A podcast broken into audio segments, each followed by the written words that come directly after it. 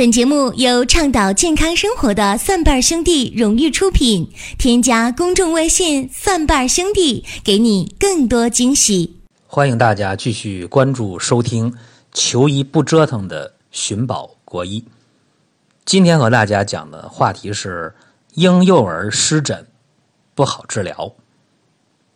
谈到婴幼儿的湿疹呢，很多年轻的父母包括爷爷奶奶们也对这个病啊非常的头疼。确实这小孩啊太小了，你究竟看着他遭罪，你有什么办法，这个就挺关键了。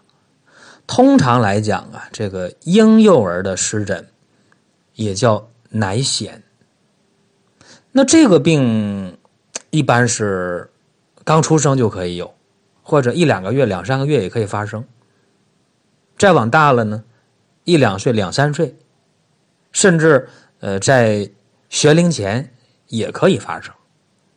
所以婴幼儿湿疹这个年龄段跨越的就有0岁到5-6岁之间啊，跨度非常的大。但是婴幼儿湿疹往往有一个特点，就是一旦不吃奶粉了，往往这个病就减轻啊，症状就减轻了，脸上脖子上手上腿上脚上甚至前胸后背长的那个湿疹那种皮肤发红啊有皮疹啊，或者是粗糙脱屑的症状，这个确确实实遭罪。既然刚才我说到了一不吃奶粉症状就减轻，那有人就联想到了，说奶粉是什么？袋儿包装的或者桶包装的，甚至很多人觉得不给家里的孩子呀，吃点这个进口的奶粉，觉得对不起孩子。你看别人家的孩子都吃这个进口的奶粉啊，我们家孩子怎么就不能吃呢？也得吃啊！这个宣传上又补这个又补那个，这么好那么好的，所以有的人就一直在给孩子吃奶粉。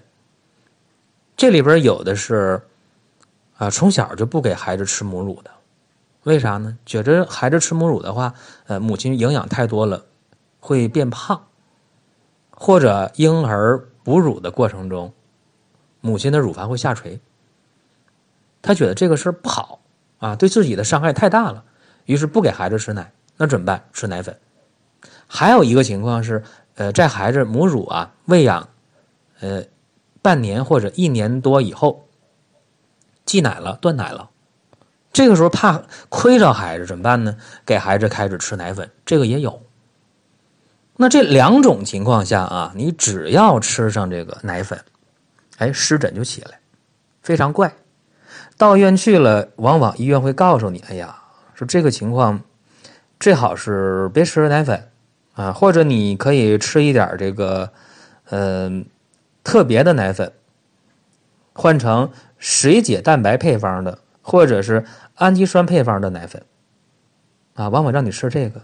其实啊，客观的讲，吃奶粉是得湿疹的一个非常明确的诱发因素，因为这里边有异体蛋白。还有一种情况，大家有没有想到呢？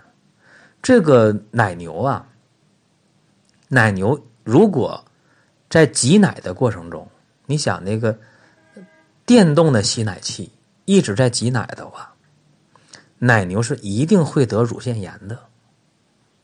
这个我相信做母亲的人对这句话稍微琢磨琢磨能琢磨明白。你想啊吸奶器手动的电动的，做母亲的基本都用过，那个吸奶的时候感觉不太舒服。如果奶牛一直用那个电动的吸奶器每天都吸奶的话，它能不能得乳腺炎呢？肯定要得。所以在奶牛场啊，1/3的牛在被挤牛奶，1/3的牛在打吊瓶，或者通过饲料吃进来打进来的都是抗生素治疗这个乳腺炎。还有1/3的奶牛在忙着怀孕。所以这个奶粉通常来讲它不是什么特别好的东西，牛奶还比奶粉好一点。当然我说的是这个鲜牛奶啊，没说那个纯牛奶。纯牛奶往往都是奶粉还原成液态奶。那大家想，这个牛奶本身来讲它就有很多先天的问题，更何况咱们退一万步啊，说这奶粉也好牛奶也好，就算它没有任何的问题啊，没有这个抗生素的残留，那么奶粉仅就营养价值而言，它能不能和母乳去比呢？奶牛它的饲料是什么呢？草，或者有一点这个粮食，对吧？那奶牛无非吃点草吃点粮食呗，还能吃什么呢？你要说再吃别的，我就得告诉你，再吃只能吃添加剂了，对不对？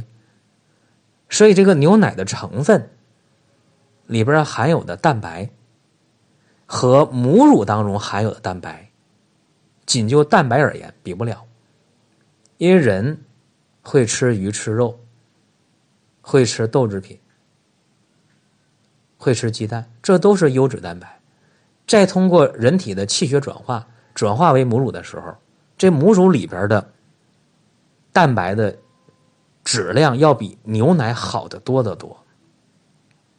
而且母乳在婴儿的不同阶段还分泌一些特殊的功能性物质，一些免疫的成分，对孩子的成长非常关键。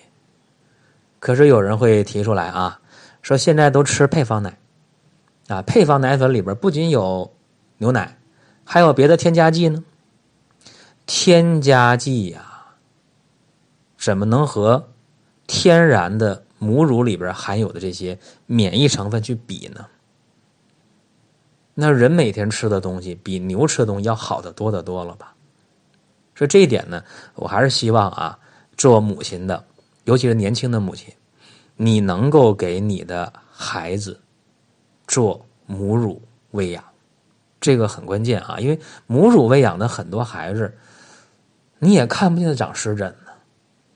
当然我们也见过一些母乳喂养的孩子也有湿疹啊，比方说在母亲怀孕期间，这个母亲呢吃了很多袋包装的食品，还有防腐剂的添加剂的食品，吃了很多大鱼大肉，吃了很多辣的东西。那这个时候呢，体内湿气比较重，可能孩子一生有胎毒啊，耳压着淌流脓淌水啊，或者脸上有一块一块的这个东西啊，像湿疹一样的东西，胎毒比较重，可能是这样的。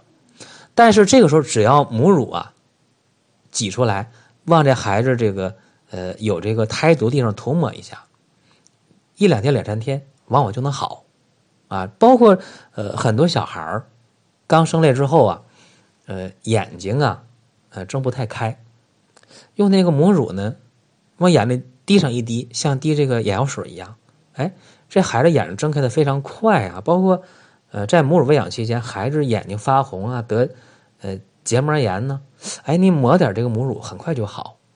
所以母乳这个成分它是非常复杂的，但是有一点啊，对孩子非常有利。所以我主张啊，长湿疹的婴幼儿首先就要考虑把奶粉停掉。如果你非要喝的话，那你可以换水解蛋白配方或者是氨基酸配方的奶粉，这个是没办法的办法。另外，孩子断奶了以后再长湿疹的话，你就要检讨添加辅食的过程中是不是买了很多一包一包一袋一袋一桶一桶的辅食，什么这个胡萝卜膏啊，那个土豆泥啊，这个什么粉那个汤的，这个真的不如你自己动手去给孩子做点辅食啊，这又是一个问题。那么下面咱们说到治疗的层面啊，这个婴幼儿的湿疹出现了怎么治疗呢？通常来讲，西医的治疗就是激素疗法，用上激素以后好使吗？那肯定好使啊，用这个波地奈德软膏，或者用这个一些强效的激素软膏，那么它肯定会用上就管用，用上就好。但是啊，这个激素的副作用是什么样的？我相信我不用多说，大家也知道。这就是西医对于湿疹的治疗，无非就是一个激素。那中医怎么治呢？一会儿我说啊，一会儿说。先说点注意事项。一旦孩子有湿疹之后了，注意啊，看一下孩子穿的衣服是不是纯棉的、透气的。另外一个，睡觉的时候别盖得太厚，别让孩子太热啊。同时家里边呢，要注意空气的湿度啊，家里不能太干，太干的话也不行。太干的话会这个让湿疹呢加重。为啥加重呢？皮肤表面的水分蒸发太快了，皮肤更干燥啊，湿疹会加重。所以呢，这些要注意。这些注意之后了，大家就想，那还得求助于中医。中医对这个婴幼儿湿疹呢，其实是有两个治疗的方向，一个治疗的方向是口服药物，一个治疗方向是外用药物。先说外用药啊，外用药的话可以准备啊几个草药，像苦参、黄柏、金银花、白藓皮、蒲公英，这些药呢可以各用10克，哎，煎水，不用添太多的水啊，添上300毫升左右就够了。小火煮开了，盖儿盖严了，煮15分钟足够了。然后用这个水啊给孩子熏洗，手上有趁热乎气儿熏一熏，熏完了蘸棉签涂抹上洗一洗，每天熏洗呢2-3遍啊都可以，但是注意别把孩子烫着。